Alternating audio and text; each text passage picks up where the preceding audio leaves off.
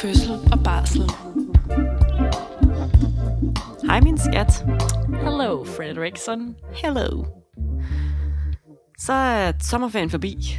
Ja, simpelthen. Faktisk meget præcist er din sommerferie jo lige sluttet. Ja, jeg var på arbejde i går.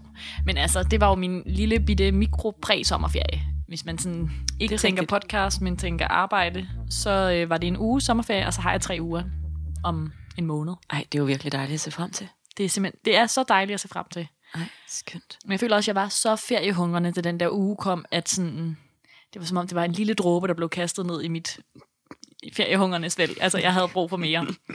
øhm, ja, fordi jeg ikke har ferie siden før jul, faktisk. Ja, det er også lang tid. Det er meget lang tid. Ja. Lang tid. Altså ja, jeg er jo i en modsat situation, må man bare sige. Det er rigtigt. Jeg, jeg ved ikke, om jeg skal brokke mig. Husk, altså, det... hvordan det er at være på arbejde, må jeg være ærlig indrømme. Det kan være, at du skal elaborate en lille smule. Det er jo et kvart år, siden jeg sidst var på arbejde. Ej, det er, det er sindssygt. Det er faktisk sindssygt. Ja, det, er, det er jo stadig den tommelfinger. Ja. Som I måske har hørt lidt om i øh, sidste episode. Ja, den, øh, den er på vej tilbage, mm. og det er godt. Og altså, øh, der er lys for enden af tunnelen. Ja, jeg så dig bøje den en lille smule nu her i dag. Ja. Det er som om, den, den kan noget, den ikke har kunnet. Den kan noget, den ikke har kunnet, og det er rigtig dejligt. Så, øh, men det er bare vanvittigt at tænke på, ikke at sådan... Et kvart altså, år. Ja. Nå, men det var rigtigt, det skulle handle om egentlig. Nej, og du er også forhåbentlig snart tilbage. Ja. Håber vi. Det håber vi. Men øh, dagens emne er jo lidt om noget andet end ferier. Øhm, jeg ved ikke, om vi kan kalde det blues. Det er det, vi har sådan, sådan har vi omtalt det i hvert fald. Der er jo ja. nok ikke en ægte definition på det, som vi vil snakke om. Nej, altså det er jo nærmere bestemt graviditetsblues. Ja. Øh, fordi at det har vi faktisk fået ret mange henvendelser på, at der mm. er, mhm. det er bare sgu da fucking hårdt at være gravid nogle gange, og, øhm, og det, det er vi helt enige i, eller sådan, det, det er vi fuldstændig klar over, at mm. øh, der går mange rundt derude, som ikke nødvendigvis har den der følelse af bare at være lykkelig 100% mm. af deres graviditet. Nej. Og der er nok også en del sådan tabu og skam omkring det, ikke? At, mm. at øh, ja, man kan godt have nogle gener under graviditeten, det ved alle jo, men at så skal man alligevel på en eller anden måde være lykkelig over, at man er gravid, eller øh, 100% sikker på, at det var den rigtige øh, beslutning. Ja, det tror jeg, du har ret i, og jeg tror, der er meget sådan øh, sætningen sådan der, øh, Nå, men det er lidt, lidt hårdt på grund af det her, det her, det her, men, men jeg er jo rigtig glad. Eller sådan, ja. Altså, jeg tror også, man føler måske ofte, at man skal øh, understrege, at, øh, mm. at man selvfølgelig er glad over at skulle mm. være forældre. Præcis. Og jeg synes faktisk også, jeg møder det tit på arbejdet, altså i jordmorkonsultationen, der er mange, der øh, får det nævnt, men også trækker i land med det samme, mm. altså siger sådan, ah, men det var jo lidt overvældende, hvor hurtigt det gik, at lige pludselig var vi gravide, selvom vi havde planlagt det, men vi er selvfølgelig rigtig glade, eller sådan, mm. at man, man ikke på en eller anden måde øhm, kan få lov til at sige sådan, ja, jeg er glad nogle gange, men jeg synes faktisk også bare, det er hårdt. Ja, og ikke kan få lov til ligesom at være i den følelse, der er, hvad enten så er, om, mm. den er, mm. om det er frygt eller um, sorg, eller hvad, hvad man nu føler, at man mm. ikke kan, kan, lade, altså, kan få lov til også bare at være i den, mm. fordi selvfølgelig øh, er man ikke bare glad. Ja. Øhm, og øh, og jeg, jeg tror, det kan føre til øh, enormt meget ensomhed, hvis man føler, mm. at man hele tiden skal opretholde øh, en eller anden form for illusion om den rosenrøde graviditet. Ja, klart. Og det er jo, øhm, nu kalder vi det graviditetsblues, men det er jo også altså, for partnere, hvis man står på sidelinjen, ikke selv er gravid, men skal have et barn om lidt, mm. der kan man også godt blive ramt af blues. Mm. Så det øhm, kommer vi selvfølgelig også til at snakke lidt om ja. i dag. Øh, og så tænker jeg, at vi helt kort kan sige, at øh, vi kommer til at vende kort øh, fødselsdepression, eller nogen kan jo også opleve at få en depression i løbet af graviditeten allerede. Men det er ikke sådan det, der er vores hovedfokus. Det er ligesom ikke det, som emnet er, men det relaterer sig selvfølgelig også til øh, graviditetsblues. Mm. Så det kommer vi også lige ind på. Ja. Men lad os måske bare lige lægge ud med at tage en tekstbog, og så tage den derfra. Yes. Tekstbogen. I løbet af graviditeten ændrer kroppen sig. Mange kan mærke ændringerne i hormonerne. Nogle oplever at blive meget trætte, andre er påvirket af kvalme. Nogen får bækkenløsning. Nogen sover dårligt om natten. Nogle er plaget af halsbrand. Og nogen tager hele pakken. Det er selv sagt ikke småting, som kroppen skal klare under en graviditet. Desuden er graviditeten, som andre overgangsfaser i livet, Ofte et tidspunkt, hvor mange spørgsmål og bekymringer melder sig. Man er i gang med at give slip på det liv, man kender, og man skal til at forholde sig til en ny tilværelse. Det er derfor ikke unormalt, at man i løbet af graviditeten bliver ramt af mange modstridende følelser. Herunder også de mindre rosenrøde følelser, som frygt, usikkerhed eller decideret sorg. Ja, og det var jo så lige en sådan kort opsummering af nogle af de ting, som man kan opleve i løbet af en graviditet. Øhm, bare lige for ligesom at indlede episoden lidt med sådan nogle af de tanker, vi har gjort os omkring, hvorfor det her kan være særligt svært. Ja, og jeg tror, at øh, det er også vores måde at, øh, det der med at liste ting op, for ligesom at give sådan et billede af, at der måske er en meget god grund til, at man ikke bare er glad Mm. øh, hele tiden. Ja. Og at øh, vi har i hvert fald meget snakket om, øh, du og jeg sidder, at, øh, at det der med, at man kender på en eller anden måde måske nogle af de her ting fra livet generelt. Altså, Mm. vi har alle sammen haft øh, tømmermænd en dag, og øh, ved, hvordan det på en eller anden måde kan påvirke os, når vi har øh, kvalme mm. en hel dag. Øh, eller hvis man har hold i ryggen og vildt, vildt ondt Mm. på en eller anden måde. Altså, det, det påvirker jo vores humør, og så er det måske bare 24 timer, at det påvirker vores humør, men det gør jo, at, øh, at man tænker sådan, ah, fuck, jeg gider ingenting, mm. og jeg er sur og dårlig humør, og øh, det er vildt hårdt at være i min krop lige nu. Ja, og, og man kan tænke, hvornår stopper det her? Ja. Men selvom man tænker det, så ved man jo godt inde i sig selv, at det stopper jo nok i dag, eller i morgen, eller i overmorgen. Ja, det er i hvert fald sådan en rimelig kortsigtet ting mm. tit, hvor at det her er jo øh, langsigtet, og så kan det godt være, at øh, kvalmen kun i citationstegn er de første 12 uger. Uh. Altså, og hvor sådan, jamen, det er fandme lang tid ja. Ja. at have kvalme. Altså sådan, det er, det er 12 uger med tømmermænd. ja, What? shit mand. Ja. Så, så jeg, jeg tror bare, det var vores måde ligesom sådan, ja, at sige sådan, det er, det er fandme hårdt for en Ja. krop. Og jeg tænker, at øhm, vi gerne vil sætte en endnu federe streg under den pointe, du har der, øhm, og sige, at alle overgangsfaser i livet kan jo være svære. Altså, mm. det kan være svært at få et nyt job, det kan være svært at få en ny kæreste, det kan være øhm, hårdt at flytte hjemmefra. Der er ligesom mange forskellige ting, eller bare flytte generelt, som kan være svære. Mm. Eller alle de her ting er måske svære, selvom de også er forbundet med glæde. Men hvis vi nu lige dykker ned i sådan graviditeten, så er der jo nogle grunde til, at den her overgang er ekstra tof. Og øhm, jeg tænker, at et godt sted at starte, det er det hormonerne. Ja. Ja, altså, og hormoner er jo øh, en fed størrelse og en forfærdelig størrelse. Ja. på en og samme tid. Altså, de, det, er jo, det er jo sindssygt, hvad de gør af gode mm. ting for vores krop på daglig basis. Øh, men det er jo også en, en ting, der kan være enormt overvældende. Og det er igen sådan noget, man måske også kender øh, altså fra sit daglige liv.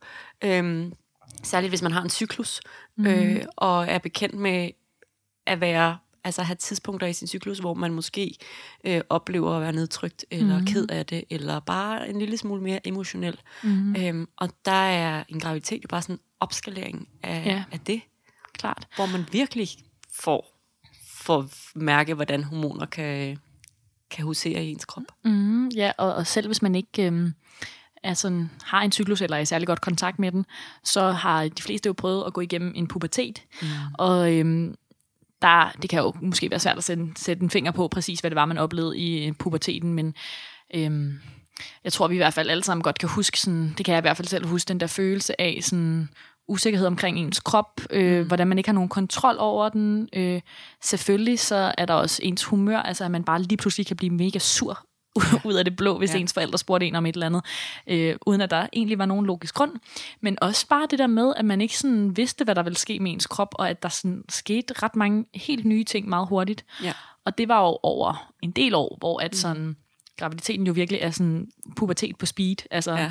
det går sådan helt, det går lidt hurtigere. Det ikke? går, det går meget hurtigt. Ja. Det er sådan en meget koncentreret udgave af det. Ja. Ja, og det tror jeg, det, det synes jeg virkelig er øh, sandt på så mange planer.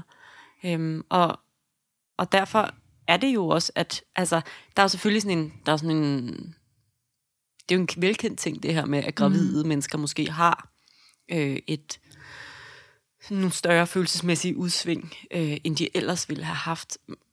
Og i det kan man måske også komme til at negligere det lidt. Altså være sådan, nå, hun er bare gravid. Mm. Eller, øh, altså, og det, øh, ja, men det er jo sindssygt hårdt at være i de følelser. Mm-hmm. Altså, fordi når man græder, så, så græder man jo, fordi man er ked af det.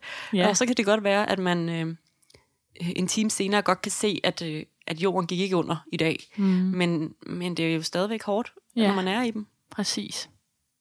Det er rigtigt.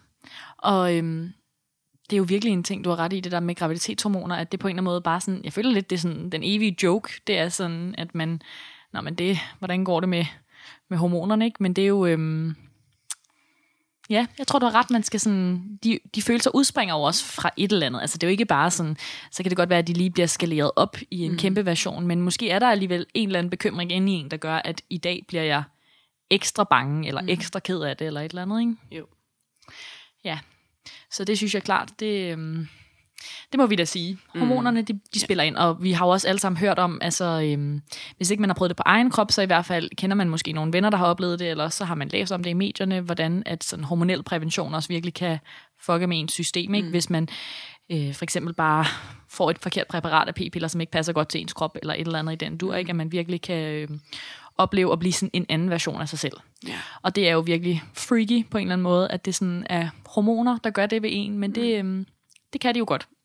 Ja. Og der tror jeg også bare, at nogle gange kan det jo være svært at finde ud af, hvad der er op og ned på det hele. Ikke også? Altså sådan netop, som du også siger, sådan, der er jo nogle følelser, som også er, er, er ægte følelser, mm. og som ikke er bare er hormon skabte. Så sådan, mm. det der med også at prøve at finde rundt i sit eget følelsesliv Præcis. øh, i sådan en tid, er jo også bare ekstremt Ja. øh, udfordrende. Ja, virkelig. Så tænker jeg, at øhm, det er jo også sådan på en eller anden måde lidt relateret til hormoner, kan man sige. Ikke? Men, men sådan helt fysisk, det der sker med ens krop, når man er gravid. Nu har du allerede sådan, vi har været lidt inde på noget af det i løbet af tekstbogen der, men, øhm, men hvis vi for eksempel tager fat i det her med kvalme, Mm. altså det er jo virkelig en... Altså, nogle gange har jeg lyst til at sige verdens værste Ja. ting at opleve på sin krop. Ikke? Og jeg har ikke særlig tit kvalme, men når jeg oplever det, så tænker jeg bare, altså jeg kan næsten ikke magte det. Nej. Og øh, jeg har virkelig kæmpe respekt for, at der er nogen, der, der står imod det. Og nu sagde du 12 uger, men altså, der er jo også nogen, der er mm. så heldige, mm. at øh, det bliver halvdelen af graviditeten, eller hele graviditeten, ja. At man har kvalme. Og så kan ni måneder virkelig blive sådan en sindssyg klaustrofobisk oplevelse. Altså sådan den der følelse af, at sådan, jeg kan ikke komme, altså jeg kan ikke slippe af med det her. Sådan, det, jeg kan ikke, altså det kommer til at være der i ni måneder. Det er jo virkelig lang tid. Det er virkelig, virkelig lang tid. Mm. Og det øh, er jo bare igen en af de der ting, hvor man sådan også måske af os bliver mødt meget med sådan, det er jo ikke farligt. Mm. Og det er det heller ikke. Mm. Men derfor er det jo et vanvittigt sted at være. Mm. Altså, og, øhm, og man får jo lyst til at sige sådan der, I må gøre noget, og vi står og siger sådan, vi kan gøre noget. Altså, og det, øhm, det er jo bare, det er virkelig en af graviditetens vilkår, som bare mm. er på mange måder rigtig uretfærdigt. Ja. Og, øh, og igen der, hvor man sådan netop måske skal huske sig selv på, sådan, det er okay, at jeg øh, ikke er den bedste udgave af mig selv. For mm. der er ikke nogen, der vil være den bedste udgave af sig selv, hvis de har haft kvalme mm. øh, i lange perioder. Mm. Øh, man er ikke den bedste udgave af sig selv, når man har kvalme en dag. Altså så sådan, og det er, jo, det er jo bare nogle gange svært, fordi det på en eller anden måde også fører sådan nogle metalag med sig, hvor man har kvalme, derfor er man i dårlig humør. Øh, så kommer man til at snære sin partner, så får man dårlig samvittighed, øh, så rammer følelsen af, jeg vil ønske, at jeg ikke var gravid, så får man endnu mere dårlig samvittighed. Mm. Altså, og sådan den der rejse, som en sådan sind også kan tage, ja. som måske bare i virkeligheden bunder i, at man har kvalme, Ja. øhm, er jo virkelig svær Ja. at skulle deal med også. Og nogle gange, så tror jeg bare, det handler om også at få sat ord på det. Altså, jeg tænker, at det kan hjælpe en helt vildt meget, at, at man ligesom, ja, også med sig selv får husket på, sådan, det her er ikke, altså det her, det er mig med kvalme. Det er mm. ikke mig-agtigt. Og, Ja. og også måske få snakket med sin kæreste om det, hvis man har en kæreste, øh, som man måske synes, det særligt går meget ud over, eller ligesom sådan, jeg prøver ligesom at få, få også sat lidt ord på, hvad er det, det her skyldes. Ja. Øhm, nogle andre ting, som det kan være, altså man kan jo også bare for eksempel være helt vildt træt, altså sådan, uden at have kvalme, men bare sådan opleve, at de her forandringer ved ens krop bare gør, at man, der er nogen, der sover helt vildt dårligt, fordi at de ikke kan finde en god måde at ligge på, og der er også nogen, der bare sådan, på grund af hormonerne bliver helt vildt træt. Mm. Og øhm, Ja, og det, Det- kender vi jo også lidt til, ikke? Ja. Altså sådan, man, jeg kender da godt følelsen af at være, øh, have sovet efter en nattevagt, og man sover som regel ikke så godt efter en nattevagt, og kroppen er jo lavet til at sove om natten, så det der med, når den har været vågen øh, en hel nat, og så skal sove nogle timer mm. om dagen, og så står man op og skal også huske, at man skal sove igen om aftenen. Altså det er jo, øh, det, det er jo sådan nogle tidspunkter, hvor man godt kan være en lille smule blå, Ja. ja. melankolsk, øh, ked af det. Mm. Øh, ja, I hvert fald, altså forestiller jeg mig, nu har jeg ikke prøvet det, men hvis jeg skulle ud og lige sådan få styr på øhm, alt det babygrej, man skal have klar til det her nye menneske, der skal flytte ind hos en, og øh, hvad hedder det, planlægge, hvordan ens fødsel skal være, og forberede sig på en masse ting. Øhm, det vil da være, altså jeg føler, at det bare er mit overskud er i minus 100 procent. Altså min, min post nattevagtsdag er sat af til at spise burger og Netflixe. Ja. Ja. Og det er jo altså det er bare igen det her med, at, at mangel på søvn, øh, eller bare det at være træt i sig selv, er også noget, der kan gøre, at ens følelsesliv øh, stikker lidt af fra mm. en, eller at man bare ikke er øh, sunshine-agtig ja. I sin måde at være på. Klart. Ja, så kvalme og træthed, og så ellers bare, altså, øh, tænker jeg, det, det fik du også sagt, Fred, det der med, hvis man for eksempel har hold i ryggen, ikke? og det er jo ikke, fordi man nødvendigvis får hold i ryggen af at være gravid, men øh, langt de fleste får jo altså sådan, kommer i tæt kontakt med deres bækken på et eller andet tidspunkt. Mm. Ikke? Der er nogen, der godt kan gå en hel graviditet uden, og så er der nogen, som, når de er har været gravid i en måned, begynder at kunne mærke, fordi det også er hormonelt betinget, at deres bækken begynder ligesom at give sig, mm. og det gør helt vildt ondt. Og øhm, det kan også være ret hårdt, altså sådan det der med, at man ligesom har en smerte, man skal sådan vende sig til, fordi det ikke er noget, man kan træne væk nødvendigvis, eller øhm, man kan ikke tage smertestillende for det. Det er ikke noget, som ligesom har en god forklaring, eller det har en god forklaring, men forklaringen er bare sådan, alt er som det skal være, der er ikke noget farligt, du holder bare ud i mange måneder endnu, ikke? Mm. Det er jo også altså seriøst en, øh, en hård Ja. situation. Og, ikke- altså, og så er der bare igen, sådan, det her, det var nogle, nogle af tingene, men der er jo så mange mm. små ting on the side, altså, som man også skal dele med. Og det kan mm. jo også bare være sådan nogle altså, generelt kropsforandringer, sådan, mm. lige pludselig at blive konfronteret med, at man øh, ens hårvækst går mm. amok, øh, eller ens hud lige pludselig begynder at slå helt vildt meget mm. ud, eller altså, at ens sved begynder at lugte anderledes. Mm. Altså sådan, alle de her ting, hvor man sådan tænker sådan, gud, jeg føler mig da ikke særlig meget Ja. ja. som mig selv, Ja. eller jeg føler mig da ikke særlig charmerende lige nu, mm. øh, kan jo også gå ind og give sådan en følelsen af, ja, bare sådan lidt mindre værd, eller mm. øh, sådan utilfredshed med sig selv, Ja. øhm, som bare er brænde på det her øh, bål af følelser og omstillinger og Jeg føler også, det er en god episode, vi, vi kører her efterhånden. som bare er øh, rant over træls ting, der kan ske for en, når man er gravid. Og det er jo altså sådan... Man skal jo nok overleve, at man for eksempel øh, får meget mere uren hud i løbet af graviditeten. Det er jo ikke det. Altså, der er jo ikke noget her, som er sådan... Det er jo det, vi også prøver at hele tiden sige. Der er jo mange ting, man vil få at vide. Det er ikke farligt, og det er helt normalt, og din du ja. Men det er jo ikke det samme som, at det... Nogle gange kan det være rart lige at få... Ja, og jeg tror ikke, det, det er jo ikke for at tage, tage modet fra jer alle sammen. Det håber vi også, at I ved. Det er mere for at sige sådan, det er fair nok, mm. at du ja, ikke præcis. synes, at det er fedt mm. hele tiden at være gravid, eller at du slet ikke synes, det er fedt. Klart. Det er også fair nok, at du synes, det er øh, altså, det bedste, der nogensinde er sket for mm. dig, og at din krop bare føles lækre, end den nogensinde har gjort. Ja. 100 procent. Det, det er bare en kæmpe omvæltning, og mm. øh, omvæltninger i livet er bare sindssygt svære, Ja. fordi man hele tiden skal forholde sig til noget nyt. Og, øh, og igen, det der du sagde med, at graviditeten er jo sådan lidt en, men, altså en, en fysiologisk øh, forandring på speed. Altså det mm. går så hurtigt. Der er intet tidspunkt i øh, livet, hvor at øh, man ændrer sig så meget på så kort tid, som man gør under en graviditet. Mm. Altså der er, den måde, kroppen udvider sig på og ændrer sig på, øh, det ser man simpelthen ikke på mm. andre tidspunkter end, end i selve graviditeten. Ja. Og når man så den ene dag føler, at nu har man måske lært sin gravide krop at kende på det her stadie, så går der fire dage, og så er den helt anderledes. Mm. Og det er, jo, det er jo også et vanvittigt i sig selv. Ja. Ja, præcis. Og så tænker jeg også, der må være mange mennesker, det kender jeg i hvert fald fra mig selv, så har man ligesom nogle strategier for sig selv, hvis nu jeg er træt eller i dårlig humør, eller Du hvis er jeg sådan har, strategimenneske. Ja, præcis.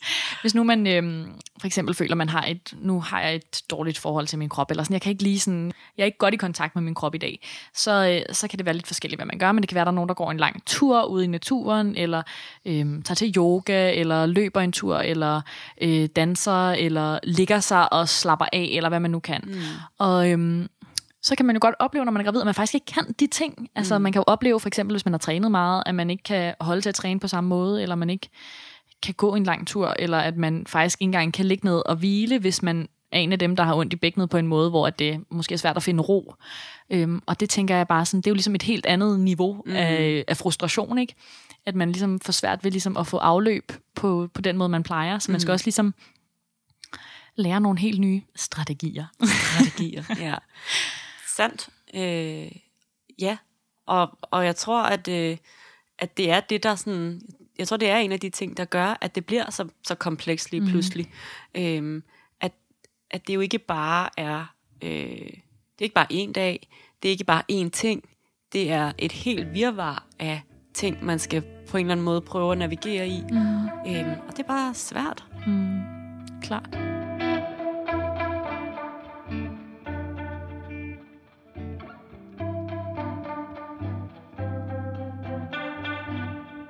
Jeg tror også, at, øhm, at der er noget i det med at være gravid, som øh, øh, sådan på sådan et mere øh, abstrakt plan, altså sådan den, den, den familiedannelses øh, familiedannelsesprocessen, som på en eller anden måde gør det her yderligere komplekst. Mm. At man i øh, i sit lille liv derhjemme jo også skal til at omstille sig til, at der lige pludselig skal ske noget andet. Mm. Altså, og at man øh, måske, sådan, hvis man så bort fra alle de fysiologiske ting, så, så bare det i sig selv, som vi også, du også snakkede lidt omkring det der med, at man, øh, når man går igennem en, en ændring, der er så stor, som det er at få et barn, hvad end det er første barn, eller øh, om man tilfører et barn til en allerede eksisterende familie, øh, så, så er det jo det er jo en masse ændringer, som er, kan være vildt svære at skulle prøve at tænke til ende, og man kan ikke rigtig tænke dem til ende, så man skal på en eller anden måde finde ud af, sideløbende med, at man måske har de her øhm, ting med sin krop, skal man også finde ud af, sådan, hvad, hvad er det for en forælder, jeg gerne vil være, hvad, hvordan forandrer, vores øh, parforhold så i det her, hvad skal jeg stille op med, øh, bolig, hvad skal jeg, hvordan kommer det til at fungere med mm. mit job, alle de her ting, som sådan på en eller anden måde er med til at mm. gøre det yderligere. Du tænker, der ligesom også er en hel masse sådan, praktiske yeah. beslutninger og livsvalg, man skal tage stilling til midt i det hele. Ja, og som, og ikke fordi man nødvendigvis skal tage stilling til det, jeg tror bare, det er rigtig svært at ikke at gøre det. Mm. Altså jeg tror, det er svært ikke at være bekymret omkring, hvordan det kommer til at påvirke det liv, man lever nu. Ja. Fordi det jo aldrig bliver det samme, og det øh, er man jo godt klar over på den ene side. Jeg tror også på den anden side, at det er svært at forstå, mm. øh, at det liv, man lever nu, ikke fortsætter. Ja. Altså det er jo sådan en svær ting, fordi jeg tænker, at sådan der vil det være med mange, nu bliver jeg med at sige overgang i livet, ikke? Mm. men mange sådan store forandringer. Det der ligesom er forskellen, det er jo, at sådan, øh, hvis man starter på et studie, eller et nyt job, eller flytter, så kan man jo flytte igen, eller droppe ud, eller hvad man nu vil, ikke? og det kan man jo ikke rigtigt med barnet. Så det er jo sådan en, en beslutning, og samtidig så tror jeg også på et eller andet tidspunkt, så er man nødt til at sige sådan, nu er beslutningen taget, agtig sådan, det, så må vi se, hvad der sker, og go with the flow, agtig, mm. at, at man kan ligesom ikke blive ved med at skulle tage beslutningen hver dag og sige til sig selv, sådan, var det her nu 100% perfekt for mig, fordi det er sgu nok aldrig, altså det, det er aldrig 100% perfekt for nogen at få et barn. Der kan være øhm, helt vildt mange gode ting, og så kan der være nogle ting, som bliver helt vildt svære og kompliceret af det. Mm. Og det, øhm, sådan er det jo, altså det kommer jo virkelig til at fylde meget i ens hverdag, ikke? Så jeg tror, at det er... Øhm, det er nok en svær situation, hvor man bliver på den ene side tvunget til at tage stilling til sådan nærmest alle elementer i ens liv, fordi nu skal man gøre det som forældre, hvor man også har et barn, man skal tage stilling til, øh, og samtidig så skal man også måske prøve at lade være at tage stilling til alle ting, og så sige sådan, som du lidt sagde, man kan jo ikke tænke det til ende. Du kan ikke vide, hvordan er det at have et barn på et år, to år, tre år, fire år. Du kan vide sådan, hvordan er det at være gravid, mm. og hvad gør jeg ved det lige nu? Ja. Og når du så har et nyfødt barn, altså, gerne forberede sig en lille bit smule på, hvordan det er at have et nyfødt barn, ikke? Men så må man finde ud af, hvordan er det at amme, og ja. hvordan øh, lærer vi vores barn bedst at kende. Og når ja. barnet så skal begynde på alt muligt andet, så må man ligesom hjælpe sig med at finde ud af det, ikke? Men øhm, det er da helt klart, man kan jo godt på en eller anden måde opleve, at man skal retænke alt i ens liv Ja. på de ni måneder. Ja. Og lægge en fuld plan for life. For life, ja. Ja, og det, altså, det skal man ikke. Men jeg tror, det kan være svært ikke at gøre det alligevel. Mm, altså, og ja. så laver man den om 100 gange undervejs, Ja. Når der kommer nogle nye ting, og især måske når barnet kommer, og man så det op, man opdager, at det var noget helt andet, end det man havde tænkt sig til, det skulle Ja. være. Øhm, men, Klart. men det er bare igen for at sige sådan, og det er jo det hele det her, den her episode ligesom handler om. Det handler jo om at sådan prøve at give jer et indblik i sådan, det er okay. Mm. Du er okay. Og det er i hvert fald okay at synes, det er overvældende, og også synes, at det både er helt vildt spændende og dejligt og svært. Ja.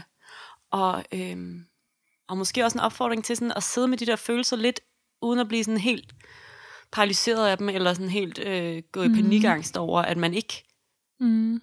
har det øh, peachy perfect hele Ja. ja. tiden, og at man ikke bare øh, går gennem livet og graviditeten som sådan et øh, bohem øh, overskudsmenneske, øh, men at man oplever alle mulige former for følelser, som går mm. i alle retninger op. Mm. Altså, nogle gange kan det jo også være hårdt at være sådan helt vildt lykkelig. Altså, sådan den der eskalerede glæde kan jo også, øh, altså især når den så dykker, fordi der er jo ingen, der er øh, eskaleret glad øh, hele tiden. Så sådan, det kan jo også bare i sig selv være hårdt, mm. at man lige pludselig tænker sådan der, "F- øh, i går var jeg helt vildt glad, i dag er jeg helt vildt noget andet. Mm. Hvad er der lige sket? Hvad er der lige sket? Og, sådan, Ja. og det er, er bare naturligt, det er bare udsving, mm. det er bare følelser. Øhm, de er der, de kommer og går, de er i konstant forandring, og øh, der er måske nogen, altså hvis man begynder at se et tema, så er der måske nogle følelser, man ligesom skal dele med på den ene eller den anden måde, men, men de kan lige så godt være sådan en forbigående tanke, eller ting, der sætter sig i en, og så dagen efter har man slet ikke nogen relation til den følelse. Mm. Og det, det er normalt, og det er okay. Klart. Det synes jeg er meget smukt. Og jeg tænker også, at det er godt at understrege her måske, at sådan, nu har vi snakket lidt om alt det hormonelle og det fysiske, men alt det her, som vi taler om lige nu med, med omstillinger og bekymringer og alt det sådan psykiske, det er jo vidderligt både for hvem end der er gravid, og hvem end der skal være øh, forældre uden og selv være gravid. At det er nogle ting, som man, altså nogle følelser, man kan blive ramt af. Mm. Øhm, og jeg tænker, at nu fik jeg sagt det her med, at det er jo sådan et, en skillevej, hvor man ligesom sådan, når først du er gået ned ad børnevejen, så er der ligesom ikke rigtig nogen vej tilbage. Det gør bare, at sådan alt i ens liv vil blive lidt påvirket, og jeg tror, at, at man ikke kan undgå at ligesom blive ramt af bekymringer samtidig med, at man bliver glad. Og, og hvis man, jeg forestiller mig i hvert fald, at den skam og sådan skyld, som der er mange gravide, der, det er i hvert fald mange af dem, jeg snakker med, øhm, som er sådan godt tør at sætte ord på, at de rent faktisk er reelt bange eller bekymrede eller sørger lidt, at de også altid nærmest sætter ord på en stor skam. Mm. Og det tror jeg på en eller anden måde skyldes, at man føler, at man, sådan, man skylder sit barn at være 100% mm. glad hele tiden. Og måske skylder man også sin kæreste Det. sige, måske er der også noget, det er ikke også, at man Øhm. tænker, jeg har ikke lyst til, altså nogen, jeg tror, det er svært at, øhm, at blive gravid, uden også at have sådan en følelse af sådan, er det nu det rigtige? Ja, Øh, og, og det, så kan man godt få sådan en følelse af, sådan, "Jamen, jeg elsker jo min kæreste rigtig højt, jeg vil rigtig gerne have et barn med vedkommende, øh, men, men tvivl kommer, kommer ind mm. en gang imellem, og så går tvivl igen, og, øh, og, og det er ikke forkert at tvivle, det Nej. er ikke ens betydende med, altså, øh, at man så har truffet det forkerte valg. præcis. Og jeg, jeg tænker også, at at det, at man ligesom tvivler, eller at man bliver bange, øhm, det er ikke det samme som, at man ikke gerne vil have et barn, og gerne vil være sammen med sin kæreste, men det er måske, at man er bange for øh, at miste noget af alt det, man har lige nu, mm. som man er glad for. Og man kan sige, hvis man ingenting i livet havde, som man glæder sig til, men bare rigtig, rigtig gerne vil have et barn, så kunne det godt være, at man kunne være 100% øh, lykkelig og sikker. Men hvis man for eksempel øh, har dyrket elitesport, eller øh, har arbejdet og gået rigtig meget op i sin karriere, eller har været mega socialt og ses rigtig meget med sin familie, hvis man har boet i en mega nice lejlighed, som overhovedet ikke er børnevenlig, hvis man har rejst helt vildt meget, hvis man har, øh, jeg ved ikke, haft den mest perfekte krop uden noget, der minder om en blodsprængning, eller et strækmærke, eller øh, appelsinhud, så kan det godt være, at man... Øh, får lidt en sorg over, at det kommer nok faktisk ikke til at være på samme måde.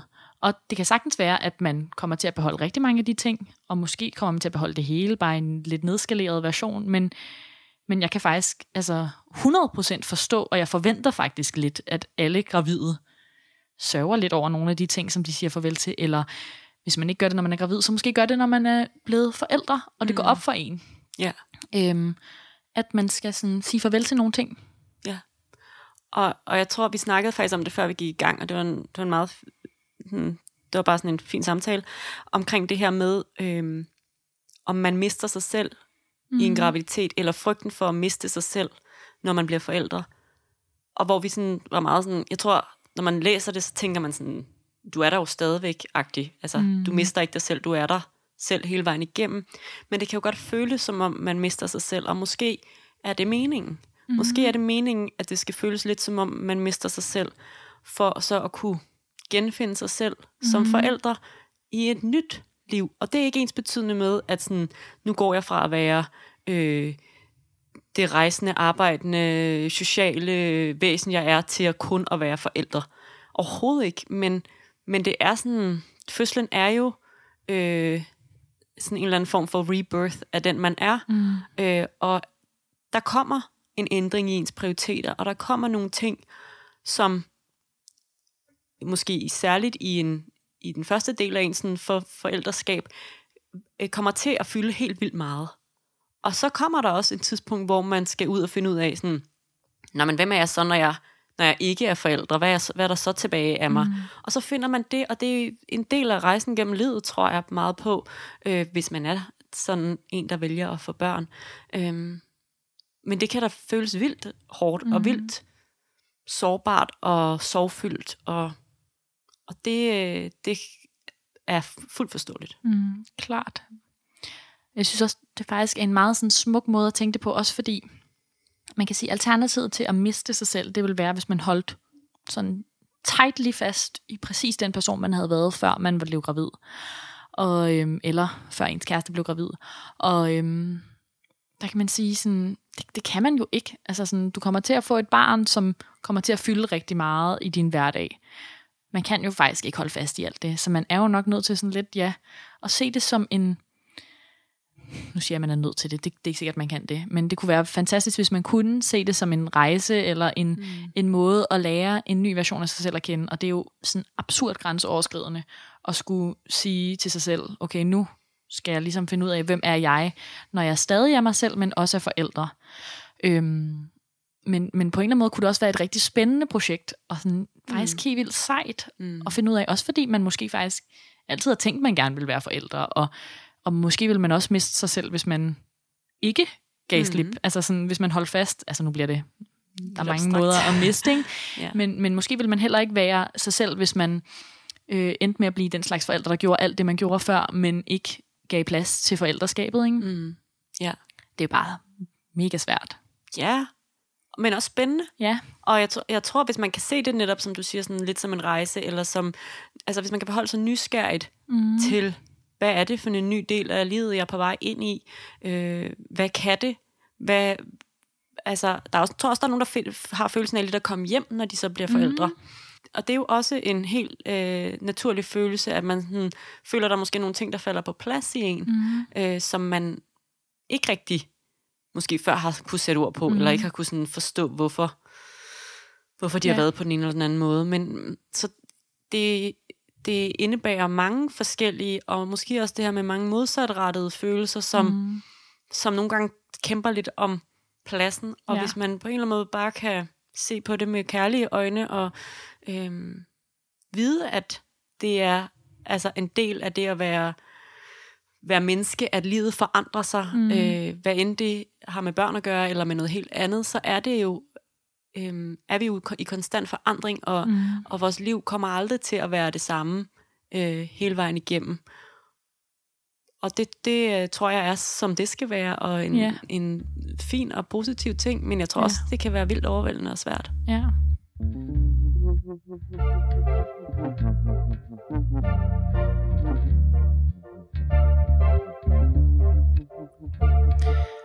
også, jeg synes, det er meget interessant det her med, hvem man er, og at miste sig selv, eller finde sig selv.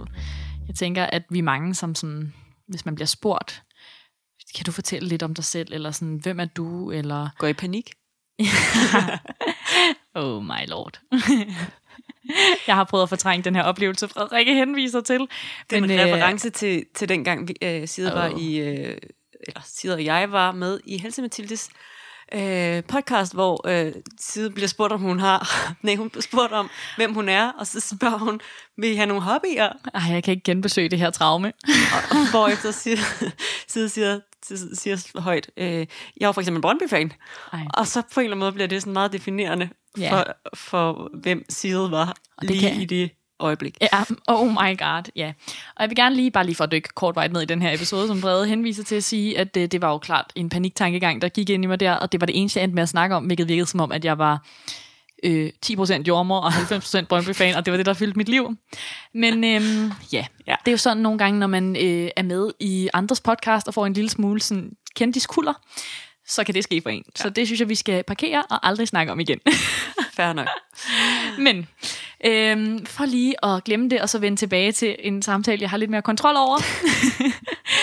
det jeg tænkte, det var, at sådan, hvis nu man ikke lige øh, var ved at få flip, fordi at der var nogen, der optog en samtale, men man havde en snak med nogle andre, nogle fremmede, så måden mange af os definerer os selv, altså sådan, hvis man skulle give et kort resume, det er jo sådan noget med, hvor gammel man er, hvor bor man henne, øh, sådan, hvis jeg tænker over, hvem er jeg som person, så tænker jeg rigtig meget over, hvad er mit arbejde, mm. hvad bruger jeg min fritid på, har jeg nogen hobbyer? det har jeg, det ved I. Verdens bedste hobby, men det er, hvad det er. Øh, og sådan, hvor meget ser man sine venner? Altså, er man typen, der mødes med veninder hver dag og drikker kaffe, eller er man typen, der øh, rigtig godt kan lide at være derhjemme og have noget tid alene, øh, og så øh, er man typen, der godt kan lide at feste, bla bla bla. Og alle de her ting, sådan 17 ting, jeg lige har listet, det er jo ting, som der på en eller anden måde bliver lavet om på. Så det er jo sådan en ret spændende måde at se, man mister jo ikke sig selv som person. Altså man mister jo ikke, hvordan man er. Altså Nej. det er jo det der med, at man nogle gange sådan definerer sig ud fra sådan alt, hvad man gør og bruger sin tid på. Og, og det er jo faktisk lidt spændende det der med sådan lige at tænke over sådan, man er jo stadig det samme sjove, kærlige, kloge, øh, spændende, øh, sociale menneske, men man bruger, bruger den energi på en anden måde. Og det, der jo også er særligt spændende, det er jo, at hvis jeg skulle skulle definere dig, så vil jeg jo aldrig definere dig ud fra de der ting. Så vil jeg jo sige nogle helt andre ting. Mm. Så vil jeg sige, at du var øh, optimistisk og sjov og øh, meget snaksalig og øh, kærlig og omsorgsfuld og øh, alle sådan nogle ting. Altså, så det er jo også, det der er det interessante, det er, at vi tit og ofte kommer til at definere os selv ud fra, hvad vi gør, men andre definerer en ud fra, hvem man er. Og der tror jeg, en meget fin pointe, som jeg ikke havde tænkt over før, er, mm. at, at du er der stadig derinde, mm. også selvom at de ting, der er omkring mm. en, ændrer sig. Mm. Øh, og, og en ting, jeg også har tænkt meget over, når jeg så ser mine venner blive forældre, det er det her med, at, at forældreskabet er jo også en konstant udvikling. Det vil sige, at det kan godt være, at det, den person, man er det første halve år efter, man er blevet forældre, ikke er den version, man så er øh, efter tre år som mm. forældre. Så, så man går jo heller ikke fra en person til en anden person. Det er bare en naturlig udvikling af den, mm. man er. Ja. Men det laver nok ikke om på, at man godt kan føle, at der er en del af ens sådan, personlighed, der lige i de tidlige stadier af forældreskabet øh, er udfordret, mm. og at man har svært ved sådan at finde rundt i, øh, mm. om, om der er noget tilbage af den person, mm. man var før. Ja. Det, er, det er sgu meget spændende. Det er sgu meget spændende, ja. Men vi synes, det er så mega sejt samtidig. Altså alt det, der sker med kroppen, og alt det, man skal opleve, det er jo virkelig en... Ja, det er jo også, altså hvis man, det er jo en, det er jo en udfordring. Altså, mm. Og hvis man kan se det som det, det, det er jo tit sådan, det er. Altså lidt det samme som at øh, øh, tage på øh, vandretur et eller andet sted, hvor man skal gå rigtig, rigtig langt. Altså, jeg tror, de fleste sidder tilbage med følelsen efterfølgende af, det var en fed oplevelse, og man kan huske alle de smukke udsigter undervejs, og øh, de der øjeblikke, hvor man sidder, og tiden står stille, og mm. stjernehimlen er flottere, end man nogensinde har set den før, og øh, man er i kontakt med sin krop på en helt anden måde, og alle de her ting. Men undervejs har der jo også været elementer, hvor man bare har ondt i ryggen, øh, mm. vabler, øh, er træt, øh, har lyst til at drikke en iskaffe. Øh, altså, det er jo udfordrende, men tit er det jo også sådan, at de største udfordringer også er dem, der sådan tilfører mest øh, begejstring eller Ja. stolthed over det, man har bedrevet, eller øh, følelsen af at have øh, udfordret sig selv til en altså til, til virkelig max. Øhm, og det er også tit der, der er sådan størst reward. Mm. Men det er jo ikke ens betydende med, at det ikke er hårdt undervejs. Det synes jeg er en meget, meget smuk måde at sige det på. Også fordi, at hvis jeg så mig selv som et vandrende menneske, øh, der var meget udfordret, så ville jeg jo godt kunne se, at jeg nok ikke var den mest sådan elegante ovenpå version af mig selv. Men sådan, det er jo ikke det samme som, at det ikke er virkelig imponerende og også rigtig godt faktisk. Og en god oplevelse blandet med noget dårligt. Ja, eller bare noget, altså, noget der er svært. Altså, sådan, Noget, ting må jo godt være svære. ja. Og man kommer jo heller ikke gennem livet øh, på sådan en malig vis. Mm-hmm. Og det, er- det tror jeg bare, gra- graviditeten er et meget fint billede på, fordi der Klart, er klart. meget lidt maligt over det. Ja, og øhm, jeg synes, når nu, at øh, vi snakker om den her vandretur, fordi at nu får vi det både til at lyde som om, at det er meget svært, men altid på en eller anden måde vil ende et godt sted, øhm, så synes jeg, vi skal dykke lidt ned i sådan, hvad der ligesom er normale følelser sådan, i den svære ende, og hvornår det begynder at blive sådan uden for normalen. Mm. Fordi at øh, hvis man vil have lidt sådan hardcore statistics, mm. så øh, plejer vi at sige, at øh, cirka 25 procent, altså hver fjerde, oplever, når de bliver forældre, det er altså både, hvis man bliver øh, far eller mor, eller hvad man nu bliver, at øh, man får en reaktion af en art. Og så kan man tænke, hvad er en reaktion? Men i hvert fald, at man sådan bliver berørt af det, og man kan mærke, at det sådan tager psykisk på en. Mm. Og så er der øh, 10% af alle, der føder, der får en fødselsdepression. Og det, det kan jo så blive sådan lidt svært nu, fordi nu snakker vi graviditet. Mm. Nogle vil opleve det allerede bliver graviditet, nogle vil opleve det efter fødslen. Øhm, og. Ja. det er 6% af alle, der bliver fædre, som oplever at få en fødselsdepression. Så det er jo faktisk mega monster mange. Ja. Og jeg, ja, og det, det, øh, jeg tror, det er, sådan, det er jo fordi, det er sådan, det er gjort op efter mm. fødslen, så tager man ligesom, sådan- det er der, man forholder Ja. ja. sig til, hvad, hvad hvad her i det her. Præcis. Øhm, og, og der kan være noget af det, der godt, altså der kan være kommet i løbet af graviditeten, og der kan være noget af det, der kommer i forbindelse med fødslen, men det som sådan, måske tidligere har man tænkt, at fødsels, efterfødselsdepressioner øh, var relateret til en trauma- traumatisk fødselsoplevelse, og det er det overhovedet mm. ikke, fordi det er altså i lige så høj grad det her med ansvaret, øh, forandringerne, øh, det nye liv, man lige pludselig skal forholde sig til. Mm. Øh, det er ikke at øh, få nattesøvn, mm. alle de her ting, øh, som, som gør, at man på en eller anden måde kommer så meget ud af balance, at, at man ender øh, i sådan en decideret klinisk depression. Ja. Og øhm, det er sådan, det er en af de ting, som, det skal selvfølgelig ikke være noget, der går og fylder helt vildt meget for en, hvis ikke man er der. Men, men på en eller anden måde synes jeg faktisk, at det er en god opfordring lige at sådan være opmærksom på sig selv. Og hvis man har en partner, at være opmærksom på hinanden. Altså det der med lige at sådan tune ind og fornemme sådan, er du træt, har du kvalme, er det derfor, eller øh, er der et eller andet, som ligesom begynder at fylde for meget? Øhm, og vi hjælper jo også lidt, altså man kan sige, man kommer jo til at gå til jordmor i løbet af graviditeten, og sundhedsplejersken er der i løbet af gravid- graviditeten. Og sundhedsplejersken er der øhm, i løbet af barselsperioden, og en af opgaverne, sundhedsplejersken har, er også at screene for, mm. om man er ved at udvikle en depression. Ja. Så det er jo sådan en reel ting, vi ved eksisterer. Men øhm, man kan faktisk også rigtig godt øh, komme til jordmor eller få besøg af en sundhedsplejerske og øh, skjule det. Mm. Og det øhm, tror jeg... Det vil vi jo ikke anbefale, kan man sige. altså, og det kommer der sjældent noget godt ud af, men det, Præcis. det, det kan man godt, øh, Ja.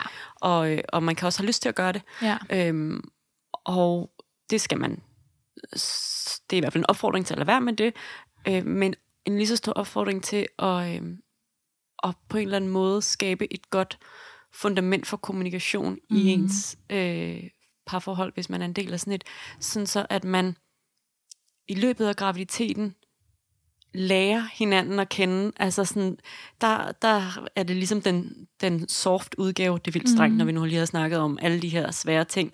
Men, men der er ikke øhm, et barn, man skal forholde sig til, i hvert fald ikke, hvis det er første øh, graviditet. Og når der først er et barn, så er der fandme mange følelser på spil i hele det her med, sådan, hvordan opdrager vi hvem, øh, hvem tager sig af hvad i husholdningen, øh, hvordan bygger vi vores familieliv op. Øh, og der, der kan det virkelig godt betale sig at få snakket om det i løbet af graviditeten. Øh, både få snakket om de her ting, der er svære ved at være gravid eller være partner til en gravid, øh, men også øh, tanker omkring, hvad man forventer af hinanden i det nye samarbejde, man skal have. Mm. Og det er jo det, et, altså et barn også er. Mm. Det er jo, det er jo øh, virkelig et øh, projekt med, med sådan samarbejde i fokus. Mm. Og, øh, og, og selv hvis man så skulle være nogle af dem, der ender med at blive øh, skilt på sigt, eller gå fra hinanden, øh, så, så er man jo stadigvæk i det her samarbejde for life på mm. en eller anden mm. måde. Og, øh, og det kommer til at have konsekvenser, altså sådan, hvordan man lærer at samarbejde mm. om sit barn, allermest for barnet.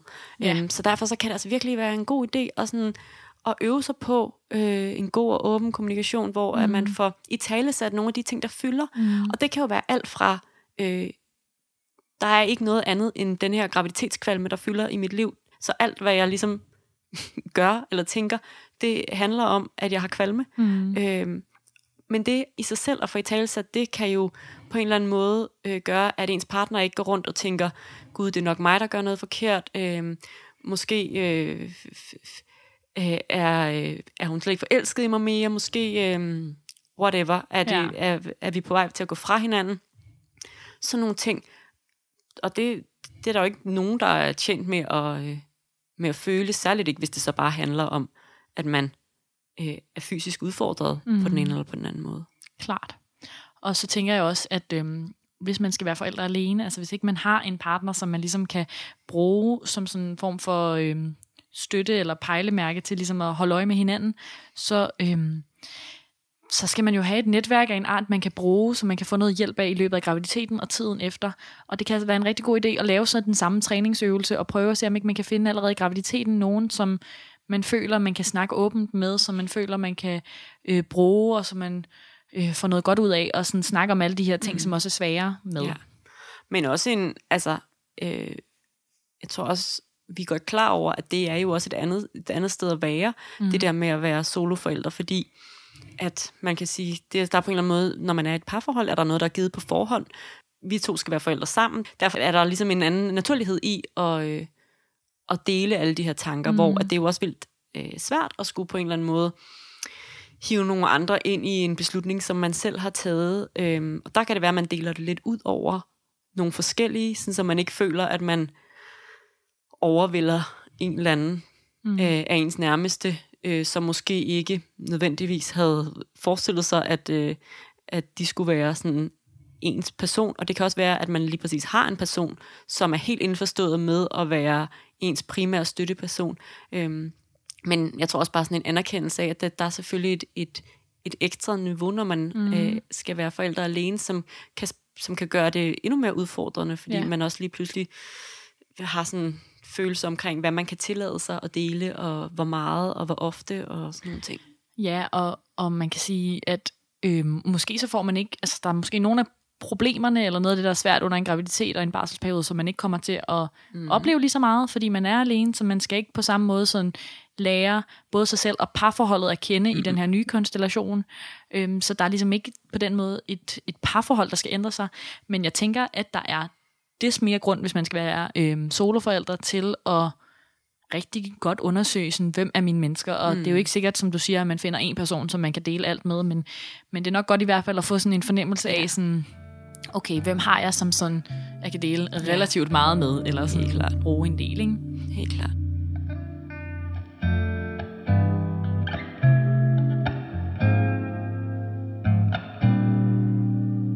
Men øh, jeg tænker bare lige sådan kort, fordi at, hvad hedder det, øh, jeg tror, det kunne være meget rart sådan at høre derude, sådan, hvad vi tænker sådan er normalt, og hvad vi tænker er mm. unormalt. Og det er jo ikke, fordi der sådan er nogen skarpe øh, grænser nødvendigvis, men, men der kan være et eller andet i, sådan, hvis man begynder at fornemme, at man bevæger sig ind i noget, som er en lille smule uden for normalen, at så kan det være godt at reagere selv, hvis man øh, selv tænker, eller hvis ens partner tænker, at man ikke har en decideret depression, så så kan man stadigvæk have rigtig god gavn af hjælp, og der er også nogen, som måske nærmest ikke engang har en reaktion, men bare øhm, synes, det er hårdt, yeah. som kunne have rigtig god gavn af at måske også finde et helt fremmed menneske, en terapeut, mm. eller øh, hvad der nu virker for en, til at få, få afladet for nogle af alle de her følelser, mm. og måske også få noget hjælp til at håndtere dem. Ikke? Mm. Men det, som jeg tænker er sådan normalt, og nu må du rette mig, Fred, hvis du tænker noget andet, men jeg tænker, at sådan, det er jo fuldstændig normalt, for eksempel, at føle sig sådan meget sårbar, altså som om ens hud er skrællet helt af, og man er meget mere påvirkelig, øh, mm. græder mere. Øh, vi snakker rigtig meget om det her med, at man både kan sådan have kæmpe store glædesfølelser og have dage, hvor alt er fantastisk, eller timer, hvor alt er fantastisk, og så kan man have sådan nogle total kulkælders følelser af, det her ansvar kan jeg slet ikke magte, sådan, det kommer aldrig til at gå. Øhm, så den der overtubane, mm. ja.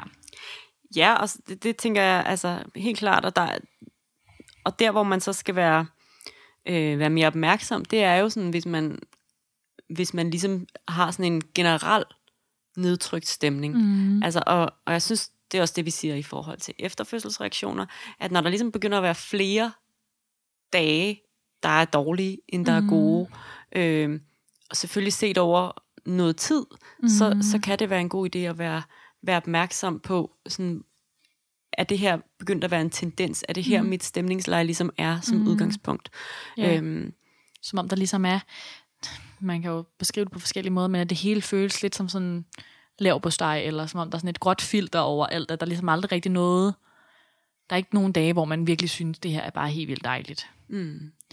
Øhm, og så er der jo også bare, altså hvis man at det, ved at udvikle en decideret depression, så er der jo også sådan nogle fysiske øh, tegn, og noget af det kan jo så måske være lidt svært at vurdere, hvis man i forvejen har nogle af de her tegn, fordi man er gravid, men altså, der er jo mange, der bliver bare rigtig trætte, øhm, og sådan måske også lidt restløse i deres krop, urolige, og har svært ved at koncentrere sig, og sådan, øh, svært ved at huske ting, altså dårlig hukommelse, sådan nogle tegn på, at man bare sådan virkelig ikke er på toppen.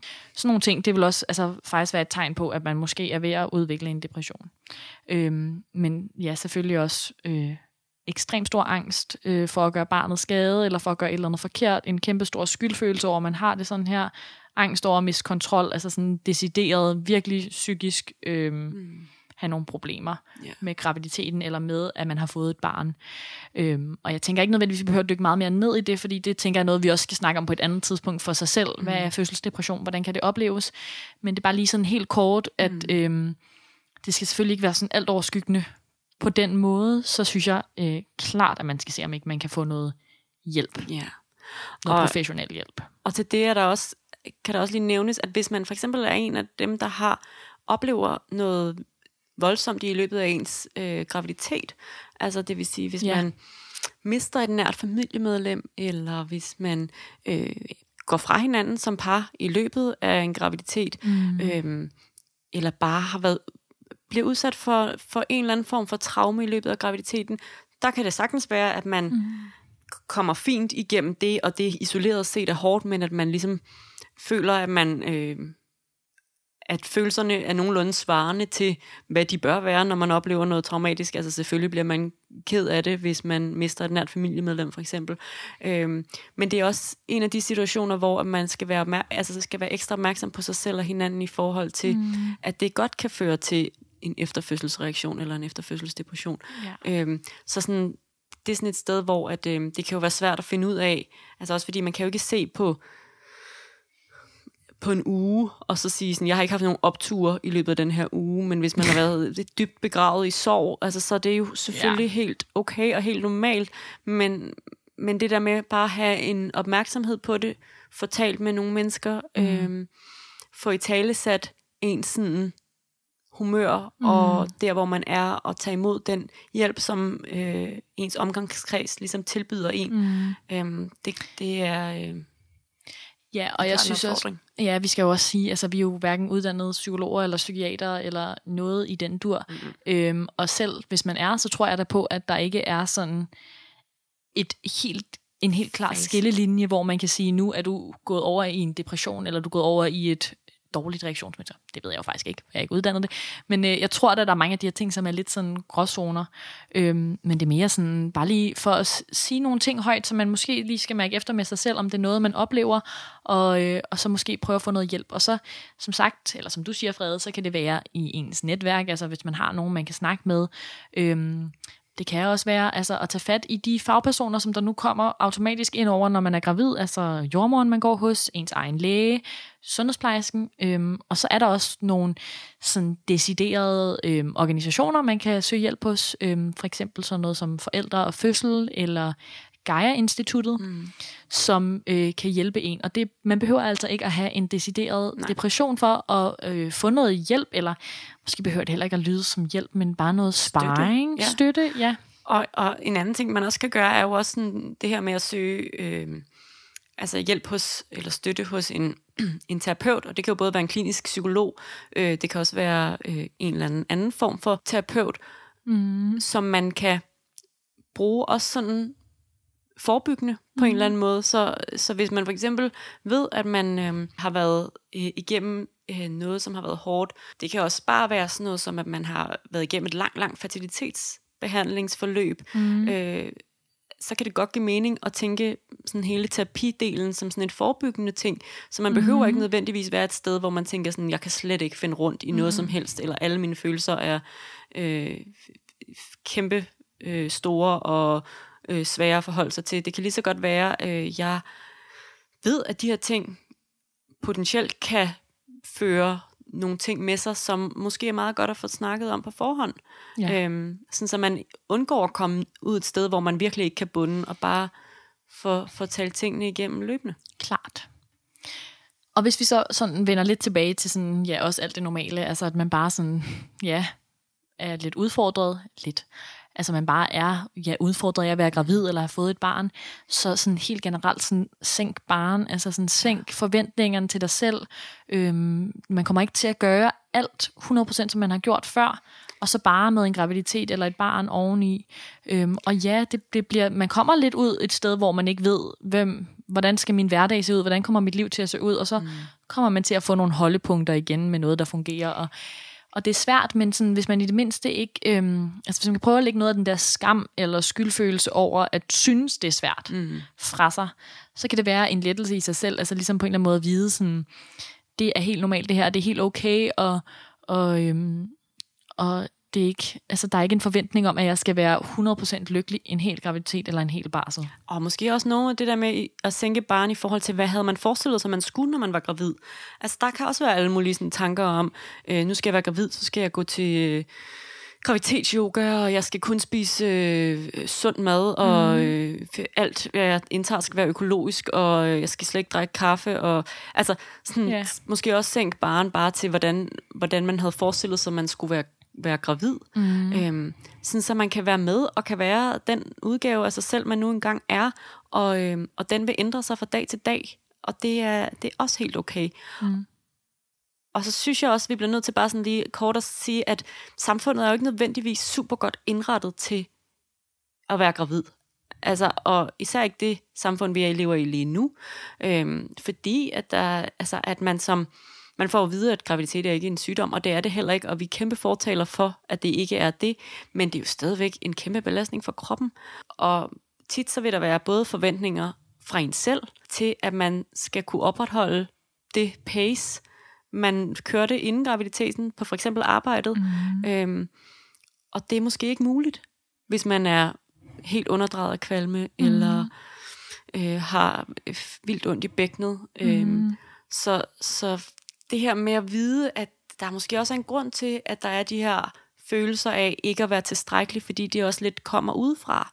Øhm, fordi samfundet øh, er bygget op på en måde, hvor at, øh, at ja, man har barsel øh, fire uger inden man skal føde, mm. øh, men, men det kan godt være, at det ikke er tilstrækkeligt, altså, mm. og at øh, og selvom man måske godt kan arbejde i løbet af graviditeten, at man måske ikke kan arbejde i samme tempo, eller at ens hjerne ikke fungerer helt mm. lige så mhm. godt, som den gjorde før, fordi mm. der er en masse både tanker og følelser, men også bare det her sådan, gravidhjerne er også mm. en mhm. ting. Altså det tror jeg, du har en altså, kæmpe pointe i, og det er bare det med at være gravid og leve i det samfund, vi lever i nu. Men så der var også noget i sådan, in the olden times, da der var lidt mere sådan klassisk traditionelle familieformer var det, de fleste levede under, så var der måske også bare sådan et form for spor, du kunne køre ind i, og du vidste ligesom, min skæbne er, at jeg skal giftes, have børn, bla bla bla bla bla. Ja. Øh, hvor at der er jo meget mere sådan valg og frihed involveret i sådan det samfund, vi lever i nu, så du skal på en eller anden måde planlægge, øh, hvor vil jeg være i min karriere, når jeg vil være gravid? Øh, hvor lang tid skal vi være gift? Skal vi giftes, inden jeg bliver gravid, så jeg kan drikke alkohol til mit bryllup? Øh, skal vi sådan... Altså, der er så meget planlægning, man potentielt kan lave, og der må vi jo bare sige, for det første, når der ikke er noget spor, så er det fordi, at øh, der er ikke nogen af dem, der er sådan fuldstændig perfekte. Der er ligesom fordele og ulemper ved det hele.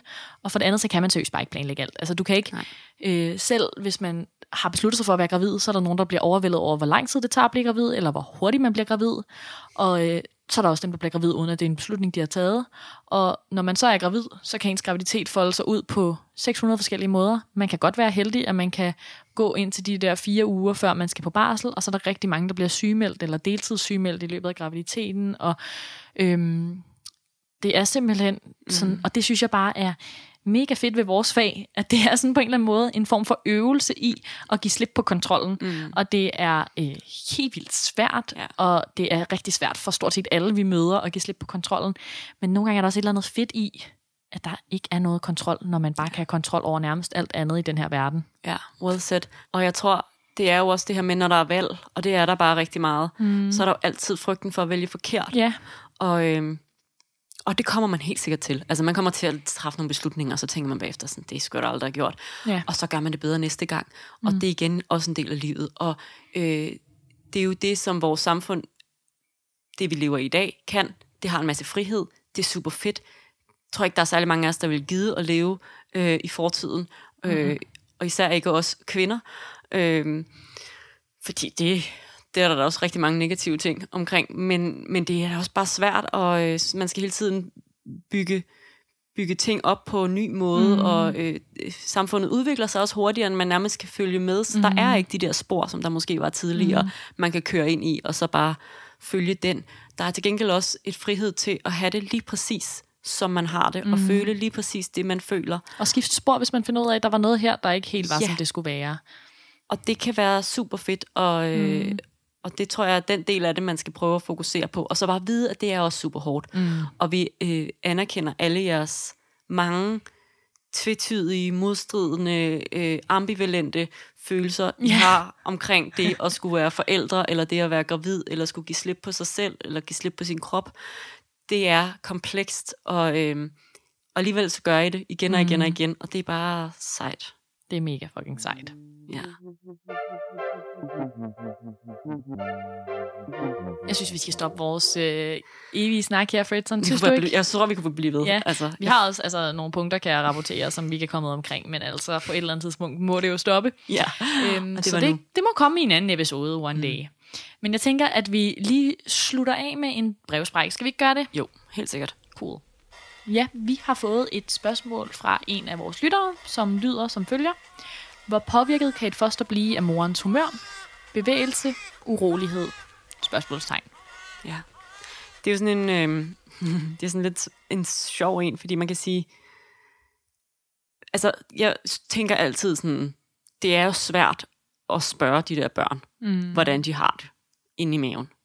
Men der er en del, der tyder på, og i hvert fald er det min forståelse, at selvfølgelig bliver de her børn påvirket af det hus, de nu engang bor i, som jo er den gravide. Mm. Så de bliver påvirket af følelserne, og den, den hormon øh, sammensætning, der ligesom er i blodet, vil jo også gå i barnets blod. Det vil sige, de bliver påvirket af øh, de forskellige følelser, som mm. man har som gravid. Og de eneste sådan, studier, der er lavet, er jo studier med sådan nogle meget grælde tilfælde, altså folk, der har været flygtet, mens de har været gravide mm. fra krig. Øhm, og det er klart, at de har et sindssygt højt øh, kortisolniveau i blodet, som er det her stresshormon. Mm. Øhm, og det påvirker børnene, så de er mere reaktive, altså mm. de reagerer mere på stimuli, de er mere alert, når de kommer ud i verden. Øhm, det er jo ikke det, der som udgangspunkt, i hvert fald her i Danmark, er den situation, man er i. Men man kan stadigvæk godt have en masse følelsesmæssige udsving.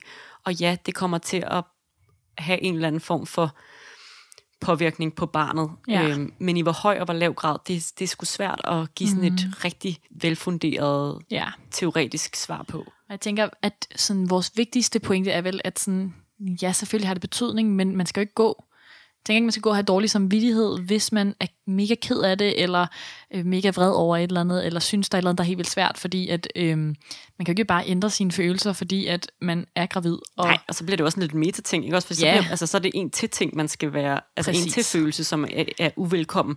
Og følelser er jo en del af livet, mm. og det er også en del af dit øh, ufødte barns liv. Mm. Øhm, og det handler jo ikke nødvendigvis så meget om, hvad man føler, men hvordan man, hvilke værktøjer man har til at, mm. til at håndtere de følelser, man Præcis. får. Så, så det hjælper i hvert fald ikke noget at gå og være stresset over de følelser, man nu har i sin krop, eller øh, skamme sig over dem, eller føle, at man burde føle noget andet for barnets skyld. Mm.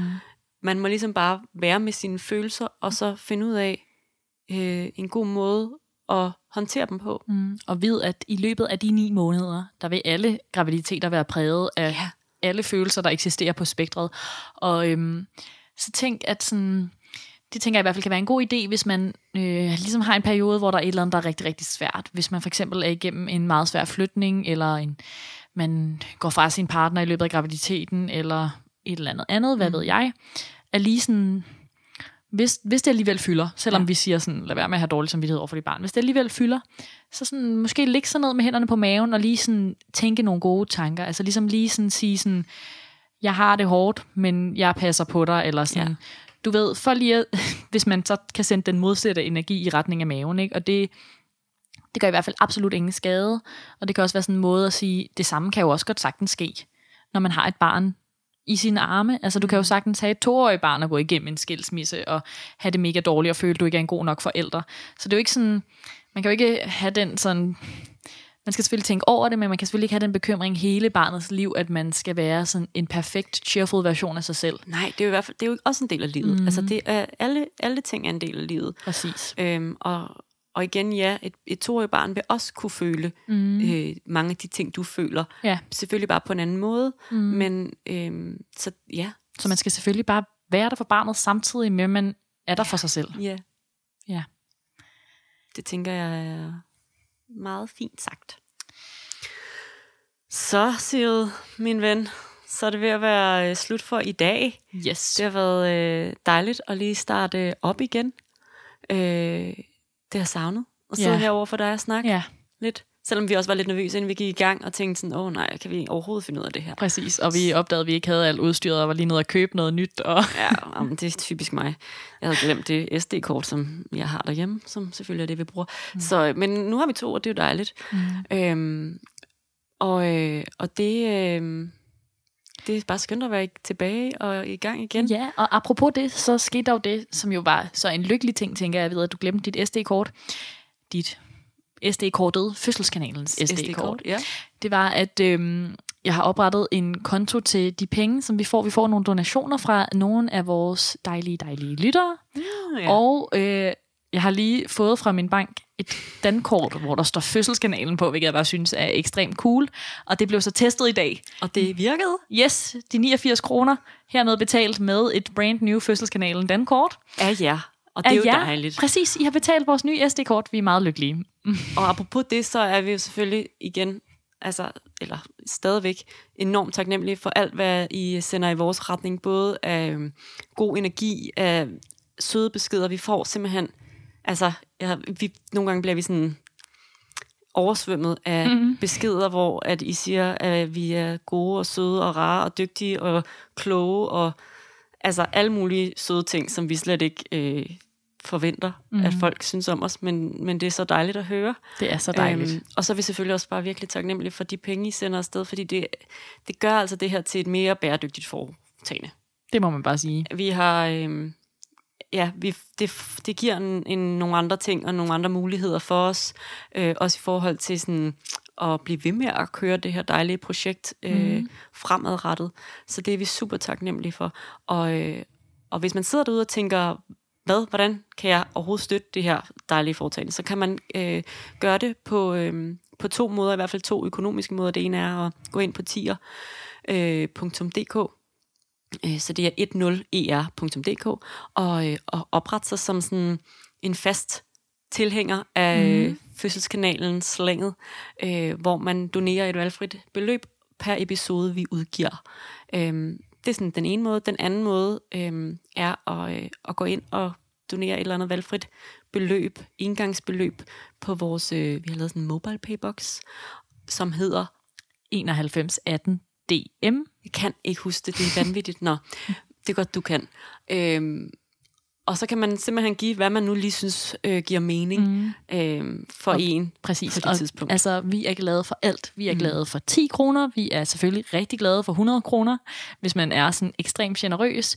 Øhm, men alting betyder jo noget, altså sådan, sådan, så vi ikke på en eller anden måde mister penge, når vi har brug for at erstatte vores udstyr, og øh, når Frede glemmer Hvis sine ting. kommer, Ja. Og hvis, jeg synes, det er så sødt. Altså, så får, nogle gange så skriver I sådan en lille besked til os øhm, sammen med pengene i overfører. Ja. Og det er så dejligt, Ej, at nogen er skriver smukt. sådan, I har været øh, vores primære fødselsforberedelse. Og sådan. Altså, det er jo bare vildt dejligt. Så kan man, Mm. så det virker som om, at det jo egentlig også kan være bæredygtigt for jer. Ja. Øhm, og det er jo øh, ikke ens betydende med, at man ikke må lytte med, hvis ikke man har råd til at give nogle penge, og det, det må man gerne. Altså, alt Selvfølgelig. hjertens gerne. Øhm, men hvis man er der, hvor man tænker, jeg har faktisk lidt Mm. overskud i mit budget, og jeg får faktisk øh, noget ud af at lytte til de her to meget snaksalige mennesker, øhm, så er man i hvert fald meget velkommen til at støtte os. Ja, og det, det føles bare som sådan et skønt fællesskab, hvor vi ligesom kan fornemme, okay, det er ikke øh, masser af energi og penge, vi kaster ud i verden. Det er også nogen, der modtager, som bliver glade, og som øh, godt vil sådan støtte op om, at det bliver ved. Altså det er. Ja. bare... Det føles bare så dejligt. Ja, det Simpelthen, det, altså. det må man sige. Hov. Ja. Ja. Så ja, og selvfølgelig tak til jer, der allerede har støttet. Altså, ja, hvor er det smukt, og hvor er I søde. ja, vi er simpelthen... Øh, vi er glade for jer alle sammen. Og øh, hvis man ikke har penge, som Frede siger. Mm. så lytter man selvfølgelig bare. Hvis man stadig har lyst til at hjælpe os på en måde, så er der øh, en sådan guide inde på vores Instagram-side.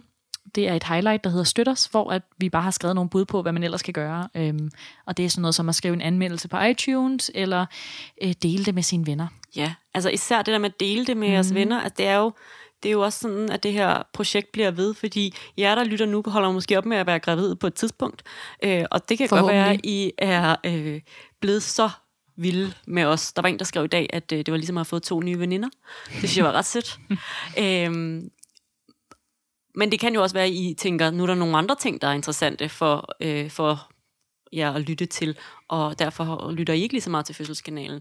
Øhm, og så har vi jo brug for de nye, der bliver gravide, at de ligesom ved, at vi eksisterer. Mm. Så, øhm, så fortæl alle jeres venner, gravide, ikke gravide, folk, der snart skal være forældre, øh, folk, der går og overvejer, om de skal mm. være forældre. All of them. Alle, We der want synes, you all. at vi kunne være hyggelige at lytte til. Ja. Med disse ord, synes jeg, vi skal sige tak for i dag, og øhm, godt arbejdsår til jer alle sammen, der også begynder op igen efter sommerferie. Vi er klar til en masse episoder igen, Ja, og vi glæder os. helt vildt meget. Så øhm, farvel og tak. Farvel og tak. Du lytter til Fødselskanalen. Det er sgu da fedt, nok.